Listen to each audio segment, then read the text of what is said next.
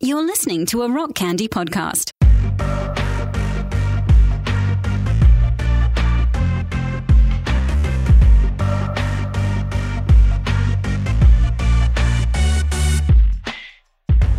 This is Sacred Tension, the podcast about the discipline of asking questions. My name is Stephen Bradford Long, and we are here on the Rock Candy Podcast Network. For more shows like this one, go to rockcandyrecordings.com. All right. As always, I have to thank my patrons. They make this show possible and sustainable. So for this week, I have to thank Elizabeth Washburn, Nixie Lionheart, Diane Kochneff, Patricia Moreno, and Scott Armstrong. Thank you so much. You are my personal lords and saviors. And by the way, if you wonder where your money goes, it goes to really practical things like keeping my six cat children fed and watered, and vet bills, and repairing my rickety old 30 year old car, and things like that. It goes to really basic life stuff as well as this podcast and future investments for more content creation. So, every little bit helps, and you can get extra content every single week by going to patreon.com forward slash Stephen Bradford Long. All right. Well, I am really delighted to welcome James Payne to the show. Hello, James. How are you? Hey, Stephen. I'm doing great. Um, happy to be here.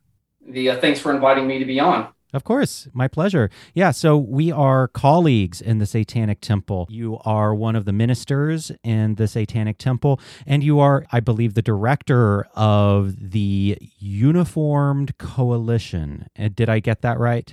Satanic. You did. That's exactly okay. right. Satanic Uniformed Coalition. So tell us some about who you are and what you do. Uh, well, I guess we'll start with a little bit about me. Uh, I am active duty military. I'm senior enlisted in uh, the U.S. Navy. With that comes a qualifying statement of nothing I say is reflective of the DoD or any person that I might work for, all those sorts of things. I have to legally qualify it that way Mm. due to various military regulations.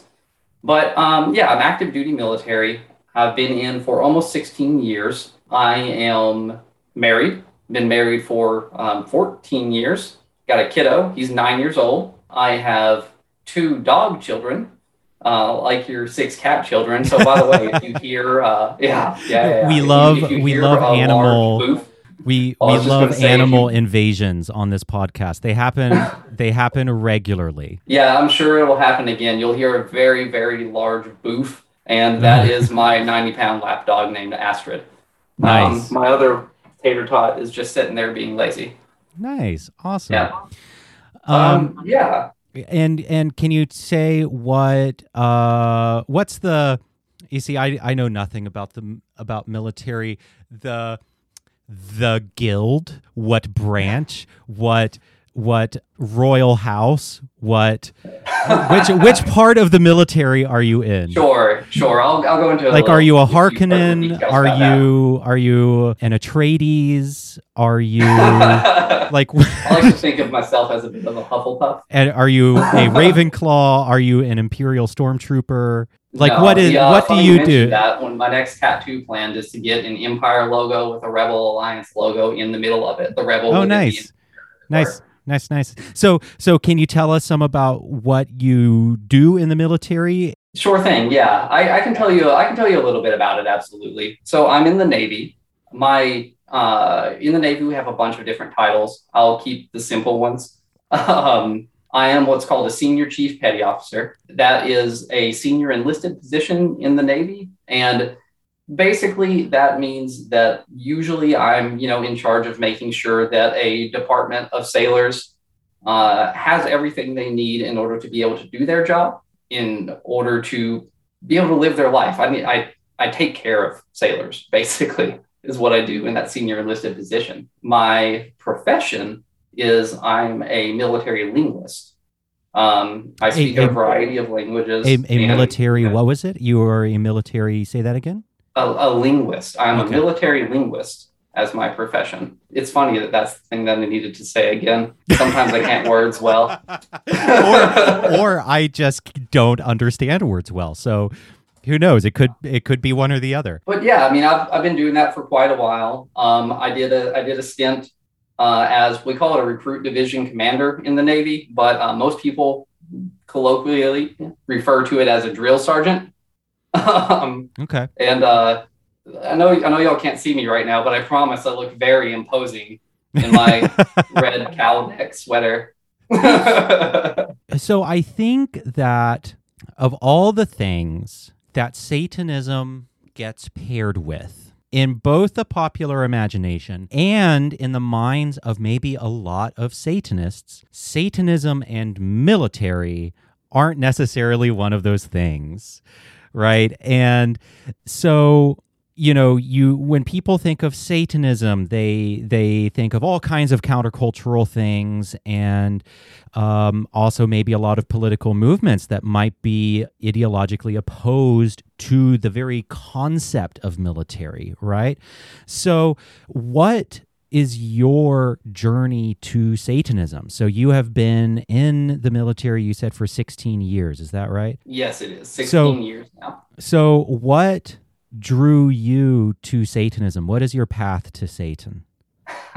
well, broadly speaking, everyone in the military has a different path to it that is a military Satanist, right? Speaking for myself, uh, I've always been an atheist. I was never raised in like a firm Christian household or anything. My mom would identify as spiritual. My dad is Unitarian.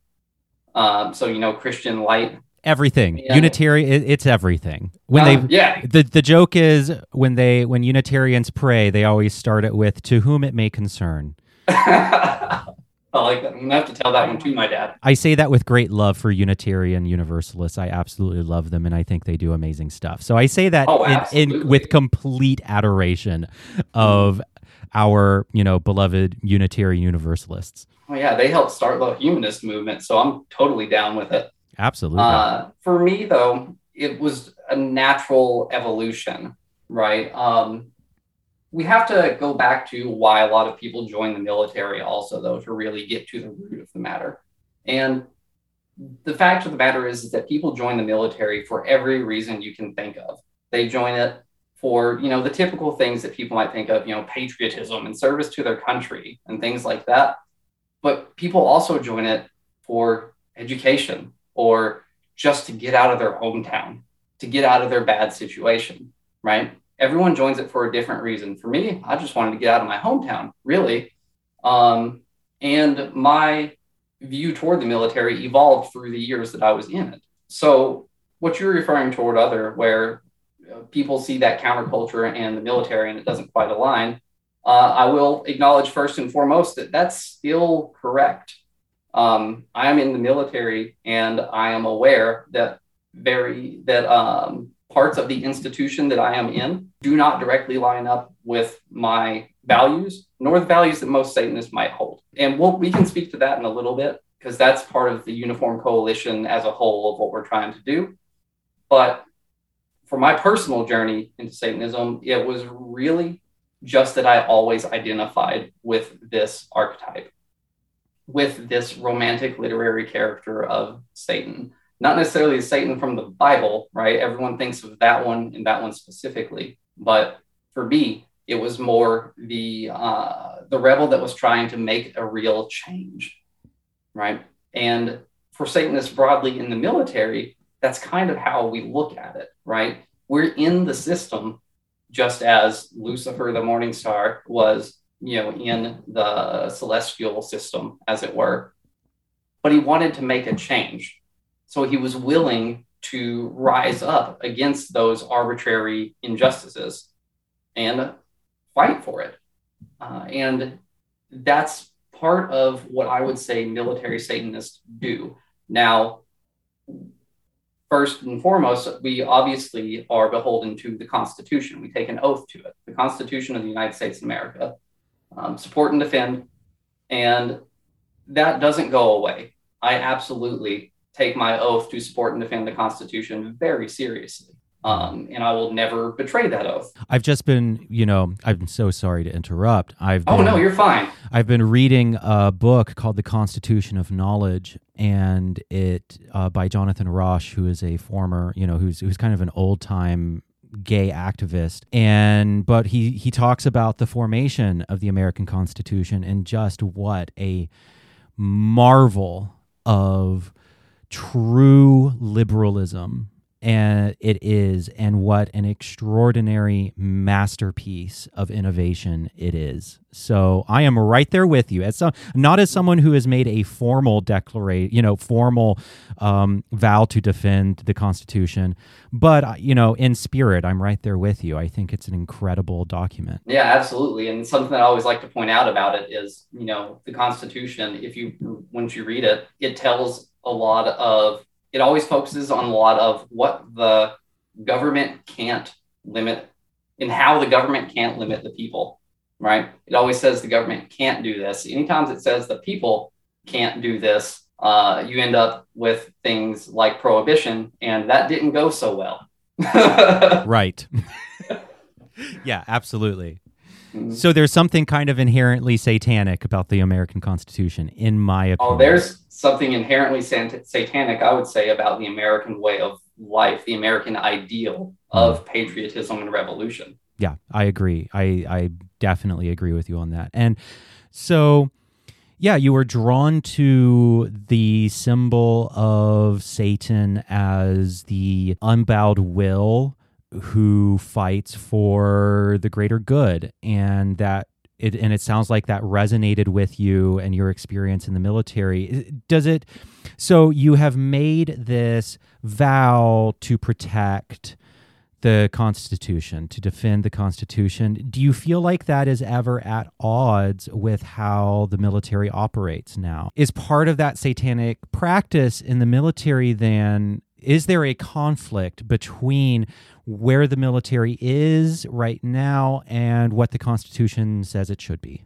I don't believe so. Okay. Um, and I'll elaborate on why. That's because our Constitution, as it you know stands right now, uh, gives us a great deal of freedoms. Now, obviously, if you look at the you know various freedom index, we're not like the most free country in the world, and I don't pretend to say that we are. But I do think that we do enjoy a great deal of freedoms. The fact of the matter is, is that if there were anything that I found to be at odds with as a Satanist, the military has done a pretty good job of giving a, we'll say, a way by regulation to affect change within the military structure. Now, is it always actually effective? That's, you know, it depends on a lot, a thousand things, right? But that doesn't mean that we can't fight for it within the military. So whenever it comes down to it, um, I don't think that anything that I do as a Satanist is ever at odds with my oath to protect and defend the Constitution. No. Mm. hmm And what drew you to TST? Well, we know about kind of the origins of. Well, sorry, sorry to I'm assuming your crowd knows a little bit about the origins of TST. And but you can always rehash. It is fine. We we also get a lot of newcomers to this show mm-hmm. where this specific episode might be someone's first exposure to Satanism. So go ahead and tell people as if they have never heard anything about it before. Sure. I'll try to keep it I'll try to keep it brief and simple, right? Um the Satanic Temple was born in the mid 2000, 2010 is uh, 2013 i think is the official establishment date. And then uh, really started coming into its own a few years later if uh, 2017 i believe being when they officially became recognized. I might be wrong on that. Someone look me up. Um, y'all are the internet. Y'all will be ruthless. So we talked a lot about the um, you know the where tst came from and how it wanted to make sure that religious equality was being observed and to get that real separation of church and state into place. You know, you have things like good old good old Mr. Rapert who fought a lot to try to have a Ten Commandments monument erected, and that essentially became the reason that we have a Baphomet statue, right? Now, uh, Eliphas Levi, of course, the original Baphomet way back in the day, But the Baphomet statue itself is probably born of that particular fight, right? So it was really noticing things like that. There were people who were willing to stand up for things like the separation of church and state, something that I've always fervently believed in, seeing the problems that state recognized religion or you know local municipality recognized religion can create it drew my attention to them obviously i'd never identified with uh, the church of satan or anything like that. I'm not going to go into you know detail about cos satanists but suffice to say i didn't never identify with them. So uh, that never drew me towards satanism. What did was the realization that there was this group of people that oh damn i already believe the same things this group of people believe and it was very hard to find that community right like i suspect like a lot of people they say they read the tenets and they go oh well i've been a satanist my whole life mm-hmm. because they believe in things like the tenets right i specifically chose to make an outward attempt to embody those traits hmm. and i've always feel like i feel like i've always done that sort of my whole life anyways but this gave me a way to codify it. And as I said before, to build that community around it. Really, I think Satanism, it, it's very individualistic, obviously, but it's a bit of a conundrum too, because it's an individualistic community. Yes. it is a community of individuals. Yes. Yeah. And that's essentially what drew me to it, right? It, I didn't have to change who I was. I'm, I'm still the same person, hopefully a little less flaws along the way, having learned from my mistakes but still essentially the same person I was um, five, ten years ago. Uh, still trying to fight the good fight, as it were. Hmm. And TST has really enabled me to further pursue that, and more importantly, enabled me to help others find that community. Right? Hmm. We don't proselytize, of course, but that doesn't mean that people don't come to us wanting that community and that help and really love and relish being able to provide that outlet for people who never had it before. Yeah, absolutely. And I'm also, you know, I'm so glad that there exists this community of Satanists in the military because I have friends who are in the military who have developed an interest in Satanism. And the Uniformed Coalition is a resource that I've been able to send them to. And you know that that just points to the fact that this is a religion and because it is a religion, it is going to draw many different types of people. And that's the way it should be. And so it is going to draw, you know, the gutter punks and it's going to draw the uh the military people, right? And everyone in between and and the whole mix of humanity and lots of people from the gay community and sex workers and then, you know, corporate satanists who wear suits and ties and that's the way it should be one of the reasons why I why I wanted to have you on is to break the notion that Satanism only appeals to one type of person. Does that make sense? Oh no, that I makes hope, perfect. Sense. I hope that makes sense, and I I hope I'm I'm articulating that well. I don't know how well I'm communicating that, but well, I think you're communicating that very well, actually. Um, you know, it's funny. Myself and the uh, the director of the After School Satan Club we often joke with each other. June, by the way, uh, we often joke with each other that no one would really pick us out in a crowd as Satanists, and we could get to places other Satanists couldn't. Me too, because we look very plain. Well, you know, I, I wrote an article called "On Being a Normie Satanist" uh, yeah. a year or two ago, and that was the point that I made. You know, I I'm a Satanist because it is my religion, mm-hmm. and I may not necessarily look the part. You know, I do have long hair and I do have a big beard. If anything, I look more like a like an Asheville, you know, I'm in the Asheville area. I look more like an Asheville hippie pagan. Like if if there's any look that I have, it's like, oh, this guy is eating mushrooms up in the woods. That is more of the look that I have. But you know, I usually I'm just like wearing khakis and a cat t-shirt as I'm doing right now, right? It, so but the point is Satanism is a religion and so therefore it won't be it won't attract just one aesthetic type or one personality type or one person of a particular background. You know, there's this stereotype that Satanism is really just for disaffected Christians who are you know people who are who grew up christian and who are countercultural and that is just not true the number of lifelong atheists and the number of people who even who who actually have a wonderful relationship with their former Christian faith. Still, and I consider myself in that category. I love Christianity even though there's a lot of ugliness to it. I I still really I I don't hate my Christian background. And so it, there's just no stereotype for Satanism.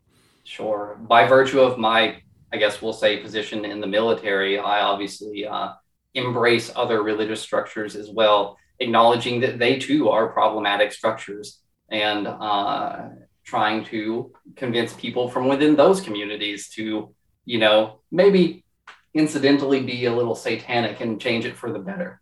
Exactly, exactly. Yeah. And um, so tell us some about the uniformed coalition campaign and but but first i want to clarify what makes uniformed coalition a campaign so a campaign within the satanic temple means something very very specific so what makes this a campaign rather than just a social group for people in the military or veterans etc so what is the mission of this campaign? What makes this a campaign rather than an alliance? So, I guess to explain that answer, we need to first go a little bit about like what the Uniform Coalition actually consists of, right? A lot of people focus on the military because, to be frank, it started with a military community, right? That was it was originally military friends of the Satanic Temple, right? And me and quite a few others, some veteran ministers, worked very hard to evolve the group to where it is now. And the Uniform Coalition specifically consists of um, mil- active duty military, veterans, uh, first responders, firefighters, doctors and nurses, and uh, yes, law enforcement officers, police, mm-hmm. um, among others as well. Right? All of these people are people who have chose to put on a uniform and serve their community in a potentially dangerous or life-threatening way.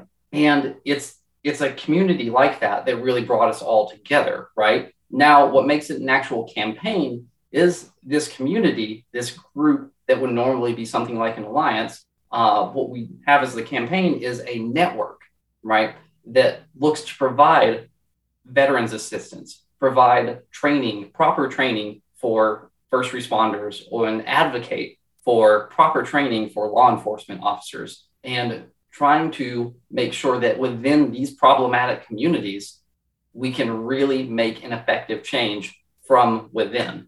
Mm. Right? As a Uniform Coalition Satanists, we understand the potentially problematic nature of our professional communities. We also understand and support those that would challenge the problematic or destructive issues that might arise in these communities what I would like to emphasize also is we as well challenge those issues from within, just as you know the Temple uses law-based and religious biases to demand change or equality.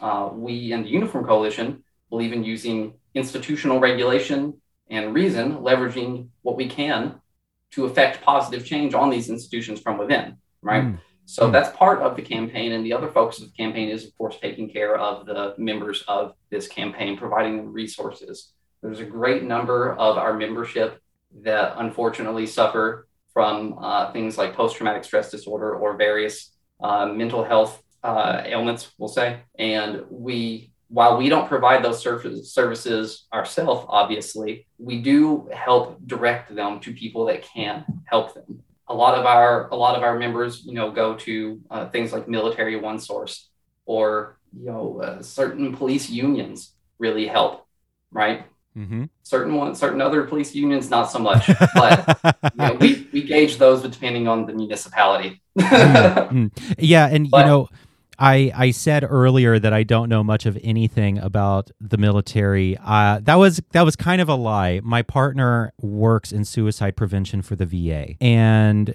there's there you know you mentioned PTSD. I'm sure the the same is true for people who have served in the police in the police force, and it's really hard to overstate how much, at least I feel like, our country has failed veterans with PTSD. I And- would, I, I agree. Yeah, it, Um, we we have done a terrible job just so- socially, societally, and and in, you know the in terms of resources and in in terms of adequate care and mental health care and also just the communities that a lot of these people come back to. There's just it's been catastrophic.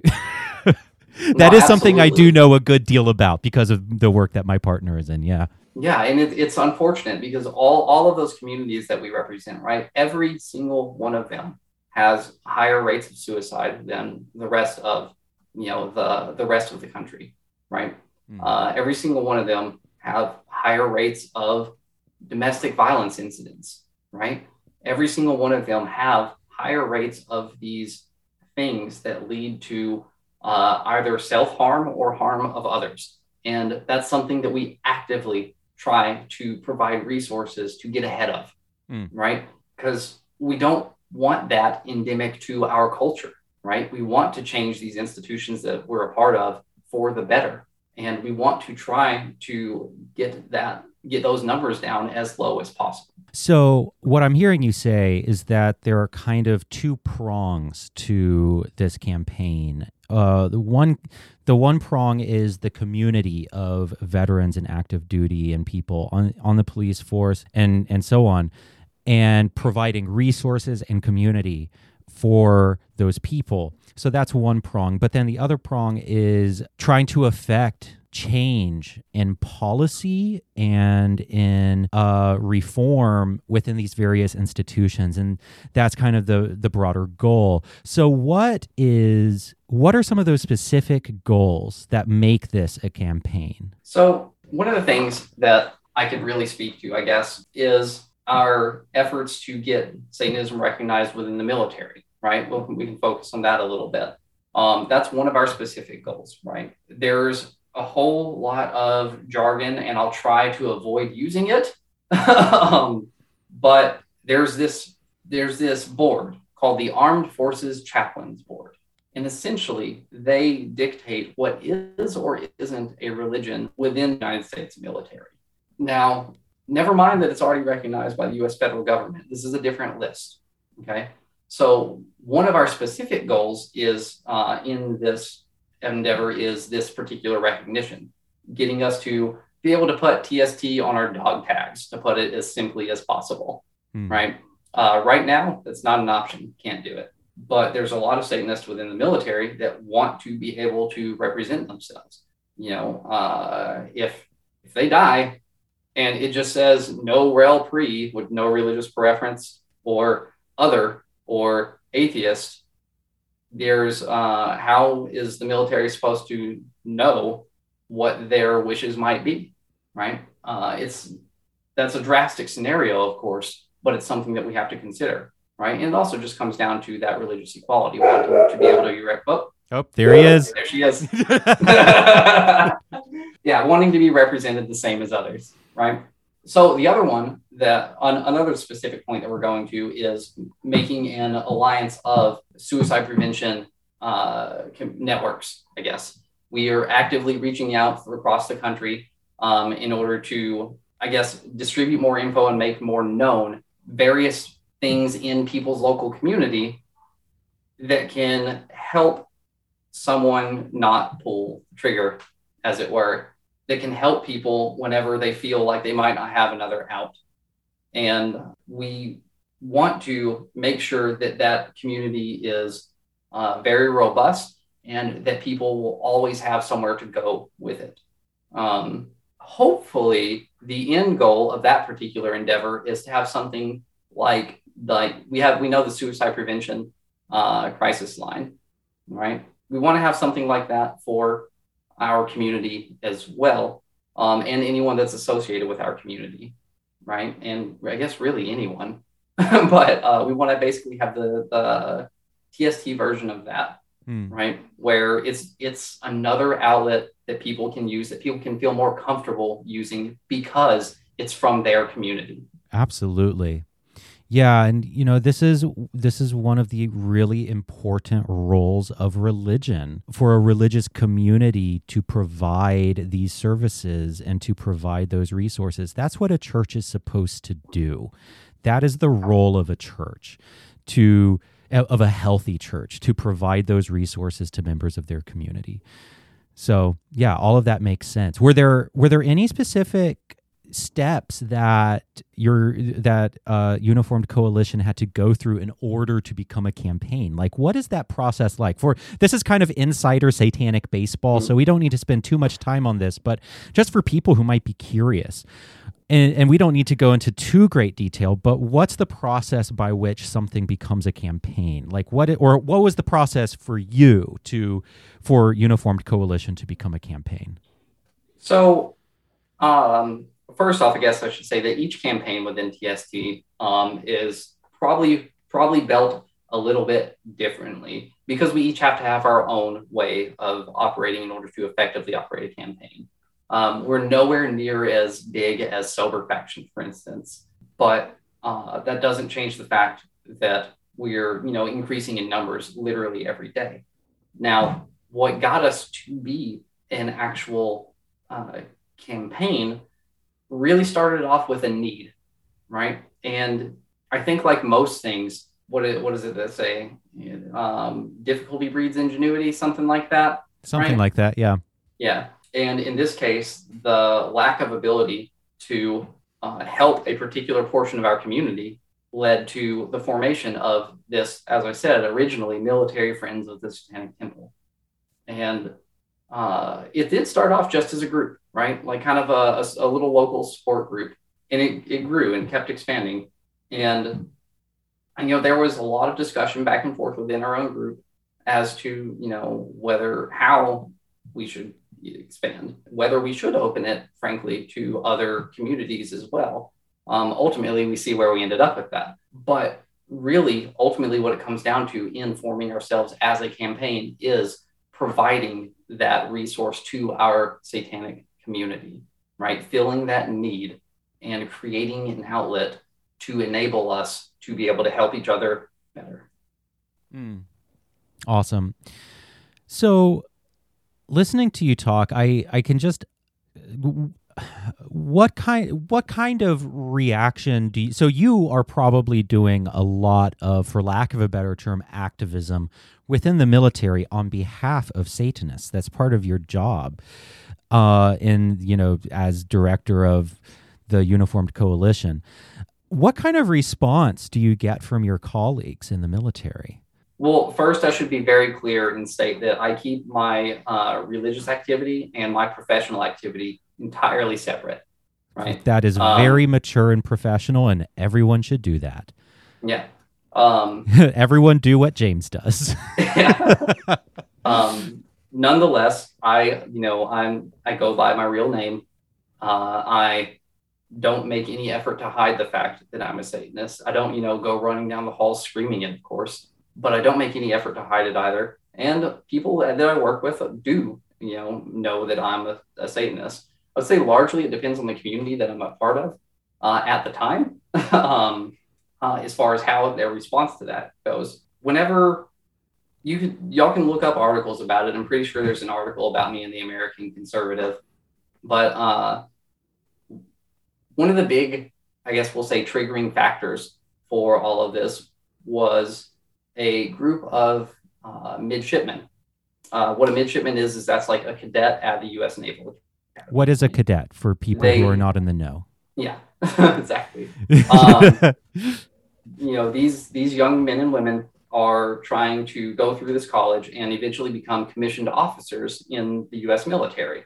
So they, as I said, I've always been public about it, and a few of them wanted representation. They wanted really what they wanted was a community at their school. And someone came to me and asked, they asked me if I would be the sponsor for it, you know, help them with this process. With the Uh, and of process of course that- being a, a satanic community. Yes, Got it. a satanic community within the school, right? Uh, because there were other religious clubs, right? This what it would have the way it would have been categorized would have been called an extracurricular activity TAC religion. Hmm. Uh, so a religious extracurricular activity, right? And there was no shortage of them on the yard. Uh, you know, you have Catholic groups and Christian groups and uh, you know Muslim groups and uh, Buddhist groups, everything like that, right? And uh, because they were very good about letting people represent themselves equally, right? Uh, and I will say that that um, almost almost all the chaplains that I've worked with, uh, and a chaplain, for those of you that don't know, is someone whose job it is in the U.S. military to uh, facilitate religious structure and religious activity to a command. Now they, you know, they um, they take care of their own religious community, obviously, but they also are charged with taking care of everyone else, regardless of their own personal beliefs or lack thereof. And most of them stuck to that. I won't say all of them and I won't drop names, but most of them stuck to that very well. The system at large did not. It was a long fight. Ultimately, where it ended up was a uh, community that was allowed to get together unofficially because they would not allow the name Satan on an extracurricular activity. They would not do it. Hmm. And that's something that we're still looking at how to challenge today. We have things like the Satanic Representation Campaign that's doing a lot of that work, right? Uh, in colleges across the country. And we're figuring out how to best tackle those sorts of situations. So, this situation at the academy is ultimately where a lot of this really kicked off as well, because it sparked this interest in all of these uh, people coming together. And it was, you know, you're going to tell us no? Well, fuck that. Uh, fuck that and fuck you, right? Absolutely. Yeah. Um, and we get together and we coalesce into uh, a community that just decided to do it anyway. It's like, okay, well, you're going to deny us our rights. We're going to, you know, effectively protest by doing it anyway. And we did. um, so after that, of course, uh, I actually personally got what's called a, a counseling statement, right? And that's because they knew that legally they couldn't do more than that to me. I got a counseling statement for my support of the midshipmen in this endeavor uh, because it made national news, right? A bunch of a bunch of midshipmen want to be Satanists. They want to be able to be Satanists, right? And it made national news. And I have that counseling framed on the wall in my office, uh, uh, specifically because I always like to encourage my sailors to fight for injustice where they see it. Absolutely. So I took that to heart and uh, framed it. Amazing. Amazing. Yeah. Yes. Uh, so it sounds like you get a lot of institutional pushback. Um, Yes. Maybe it isn't so much personal pushback, but institutional pushback is what I'm hearing you say. So, and I say that I predicated all this with it depends where I'm at, right? I will predicate it with it is, it was that particular institution at the time. And also, I do need to be very clear here that uh, lest, you know, the U.S. Naval Academy try to sue me for something, the chaplains were very supportive of the process throughout the entire time. And I do believe that ultimately we will come to an agreement about what can happen. And I do have to say that they have not officially denied it in any way, shape, or form to this day. They have not officially denied the allowance of it. Awesome. Uh, important they just clarification. also haven't said yes. sure, sure. But that's an important clarification. when uh when we're talking about that, right? I'm not certain how much it impacted me personally in my career. I do know that with my colleagues at that time, it put some of them off, right? Some of them didn't care, right? I still have a lot of friends and a lot of great relations from the Naval Academy, um, or from from my time there, and it just really came down to the individualized person. Hmm. Um, we had we have uh, some success stories from it, of course, like for instance, satanic midshipmen graduating into the Marine Corps. You know, the first ever openly satanic midshipman graduating into the Marine Corps. Uh, the first ever openly satanic woman graduating into the U.S. Navy, and then followed by the first ever openly satanic man as well. And we also were a uh, we also had a membership that included our transgendered midshipmen as well, and ultimately they graduated into their various military services. Amazing. Mm-hmm. I, I think it was exceptional that we were able to facilitate, you know, giving them a community there while they were on that journey. It's not an easy school. It's it's you know one of the top institutions in the country, and usually number usually somewhere between one and three for public schools, and uh, it's not easy for them. And I'm very glad that we were able to give that to them while we were there in whatever capacity we were in fact able to provide it. Mm. Now, moving to we'll say my own community, because um, that's a that's a different kind of community, right? Um, uh, I'm a like I said, I'm a military I don't know if you heard my kid over there. It's fine. It's fine. Yeah. We we screaming children a, in the background is just fine.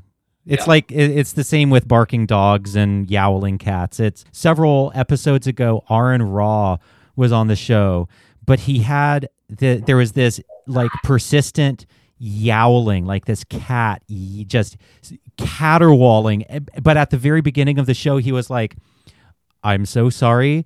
that is my parrot pretending to be a cat. And so it was like his parrot pretending to be a cat. And it was just like screeching through the first, you know, 20 minutes of the show. So it's all good. That's phenomenal. First and foremost, my community is the Navy, it is the military. You know, um, I shouldn't uh, paint a narrow stroke of that. But there are sub communities within the military. And I will say that the linguist category um, is typically a little more liberal and progressive than the rest of the military. So, like uh, my current command uh, and the chaplain corps at this command, and you know the students and the staff at this command, they're just like fucking a rock on. You know, we have great. Satanist sailors, great. You know, we're we're actively working at this command to establish um, the first military satanic congregation on this base. Hmm. You know what? What I think what you're what this emphasizes is just how huge the American military is and how varied a culture it is. And you know, I think that for a lot of people from the outside, uh, on the outside of the military, there's this stereotype of what a military person is. And that stereotype might have some truth to it depending on a very specific context. But the truth is, there are so many different cultures and personality types and backgrounds and motivations and beliefs within the military. And I, I whenever people talk about the military, I wish whatever whatever they might say about it, I wish that that they would uh, include that in their analysis that this is actually a, a gargantuan and varied community. Sure, yeah, and you're absolutely right. The military is no different, right? We have communities like here, like anywhere else, that have all kinds of people that uh, believe all kinds of different things and have all kinds of different viewpoints on all kinds of different activities. Right. Right. Right. And military, you're gonna you're gonna get people in the military just like anywhere else that you know think that Satanists shouldn't have a right to exist. Mm-hmm. You know, uh, and then you're gonna get people that don't give a shit. And you know, you get, of course, get the Satanists themselves, right? Right, right. You and get every- people who are allies, no matter what their own personal religious belief is. You have mm. good people, you have bad people, you have all the spectrum in the military. That's no different in that community than it is in our own satanic community. Absolutely. So, speaking of our own satanic community, do you get pushback within the satanic community for being part of the military? You know, occasionally, yes, um, but I won't say that it's the norm. That's great. Yeah, it, it is. It's a great thing, and if if I do, not a lot of people are willing to confront us about it. um, so I don't know about it. Um, right, right, right, right. That makes complete sense. there there certainly are Satanists within TST that don't believe that we should be allowed to be a part of TST. Um, you know, far be it from me to uh, dictate what tenets should mean to what the tenets of TST should mean to anyone. But I don't personally believe that you know gatekeeping Satanism is reflected in our tenets, right? Those that do, as I said though earlier, those that do uh, have problems with our community being a part of Satanic Temple, I continue to support them in having that view and that belief. That's cool. I get it. And that's why I said that we're going to continue to try to change that for the better. So that hopefully, you know, soon, sooner rather than later, we'll be able to say that we've changed those institutions for the better. Something very, I'll, I'll go ahead and put it up front, something very difficult to talk about, for instance, is we have a ton of Satanists who are, you know, ACAB all cops are bastards, right? Yeah, I was just Um, I was just about to bring that up, and Mhm. and Yeah. there's got to be a, a tension there. There is. The fact is, there is, right? And there's not a clean, good solution to it. There's a, I think the only real thing that we have to do in order to bridge that gap is uh, we, as members of these problematic organizations, acknowledge the problems and try to make it better. And hopefully, those outside of our institutions that might look negatively on our institutions at least acknowledge that we're trying, right? Um, I'm not asking someone to, you know, I'm not saying that, you know, people shouldn't be, you know, ACAB or, you know, anti-military industrial complex or anything like that. I'm not saying they shouldn't do those things. Absolutely voice your concerns, right? Because without voicing your concerns, what would ever get done? and the Uh, community relies on people doing that right like like the, the our religious community you know there's a reason why i brought this up and the the reason is fundamental dis- disagreements are like the the the energy and the perpetual motion machine of our religion it it is the fuel that generates the life of our religion it is in that space between those disagreements. And some of them are intractable disagreements. Some of them are going to be irreconcilable.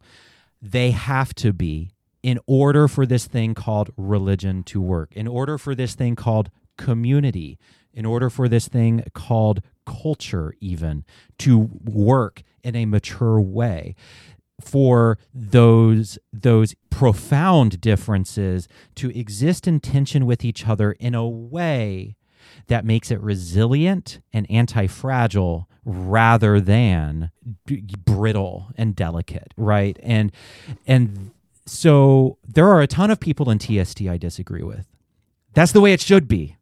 That's Yes. important. And there are and you know there are people who disagree with me. There are people who read my articles and and I hear from them and they think I am completely wrong. Or there are people who will listen to my podcast and they will write me emails and I welcome every single one of them. Oh, you're probably going to get quite a few of them about this one. yeah which is great which is perfect be, because the fact is we need each other yes. we need we need those who disagree with us in order to function as a mature and healthy community. That is how we grow. That is how we transform. And so you know i am a minister. My job is to part of my job well part of my self-ordained job you know i i have taken this on i've taken on this mantle um part of i believe that part of my role as a minister is to embrace that tension my show is called sacred tension for Yeah. a fucking reason Yeah, absolutely. 100%. Oh my God. You're so not kidding. so yeah yeah Well, as speaking as a minister, right? Uh, I mean, obviously, all of this could be ministerial talk, but most But- definitely specifically, I guess, to provide some ministry. Um, I think that what we're talking about here, this need for you know conflict within our own organization, this well, I wouldn't say conflict necessarily, but discussion within our and it can be conflict agreement and, and, disagreement, right? and it, it, it's okay if it's conflict too sometimes conf, Yeah. co- sometimes conflict is necessary and that isn't a ah. bad thing and and depending on how healthy our institution is it will cultivate that in a way that makes us resilient And I think that that can be represented and embodied in the fact that we don't have a Bible. We don't have, you know, specific books and texts, this walls of, uh, you know, documents that say exactly how you should do A, B, or C thing. We have seven tenets and we try to go by those the best we can, right? And that specifically so, in my opinion, specifically so that we can have this progressive conflict, right? This uh, way forward in agreeing and disagreeing with each other, so that we can say, well, you know, it's my belief that maybe we go this way with this thing. And someone else says, well, that's, you know, I think that we should go this way with it. And we can either go, you know, that's fucking dumb or that's a stellar idea, you know? And, um, and it's that way that we can come together as a community and go forward. If we had this wall of books that uh, we had to adhere to every you know page of, we'd be no different than any other religion, and we would never get anything done because the entire idea of having that you know that huge book that says everything to do is to not progress. It's to do this and just this. it's to free and it, our it entire freezes religion it is based on moving us forward.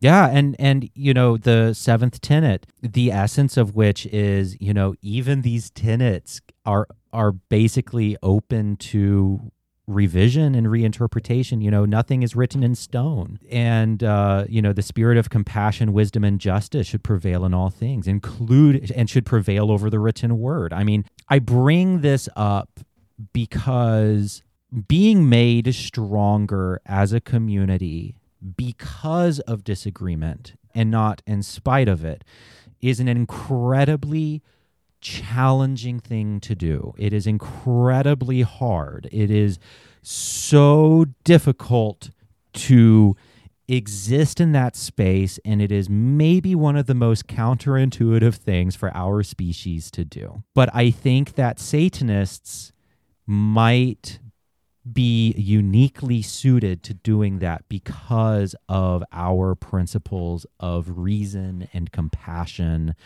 and progress and so on. So it's very very very hard but I think in general it's just it's necessary to it's necessary to have a healthy and mature movement. The fact that there will be people who are ACAB and the fact that there are people who are members of the police force within the same religious community. That is a very deep tension, and that's the way it's supposed to be. 100%. We would never progress without that tension. Uh, so I think that's a great note for us to end on. So, for people who might want to know more about Uniformed Coalition or contact them, where can they do that? So one of the primary means of contacting us is Facebook, right? We have Facebook like anyone else. So facebook.com slash groups slash TST Uniformed Coalition, right? That'll get you to our group. Now, um, that group, that specific group is closed uh, to um, the, you know, the membership of military and veterans and uh, law enforcement and firefighters, et cetera. Um, but nonetheless, it does have a lot of our about info and what we do and what we're about. And if you do have any questions or you're a part of one of these communities and want to know more, you can also always email us at uniformcoalition at thesatanictemple.org or tstuc at the thesatanictemple.org. And we'll get back to you as soon as we can. Amazing. And I will put all of those in the show notes for uh, for anyone who listens to this and wants to follow up on that. All right. Well, this has been great. Thank you so much for taking the time to do this, James. I really appreciate it. Thank you for having me. Absolutely stoked that you gave me the opportunity to be here. All right. Well, that is it for this show. The theme song is Wild by 11D7. You can find it on Apple Music, Spotify, or wherever you listen to music. The show is written, produced, and edited by me, Stephen Bradford Long, and it is a production of Rock Candy Recordings. As always, hail Satan, and thanks for listening.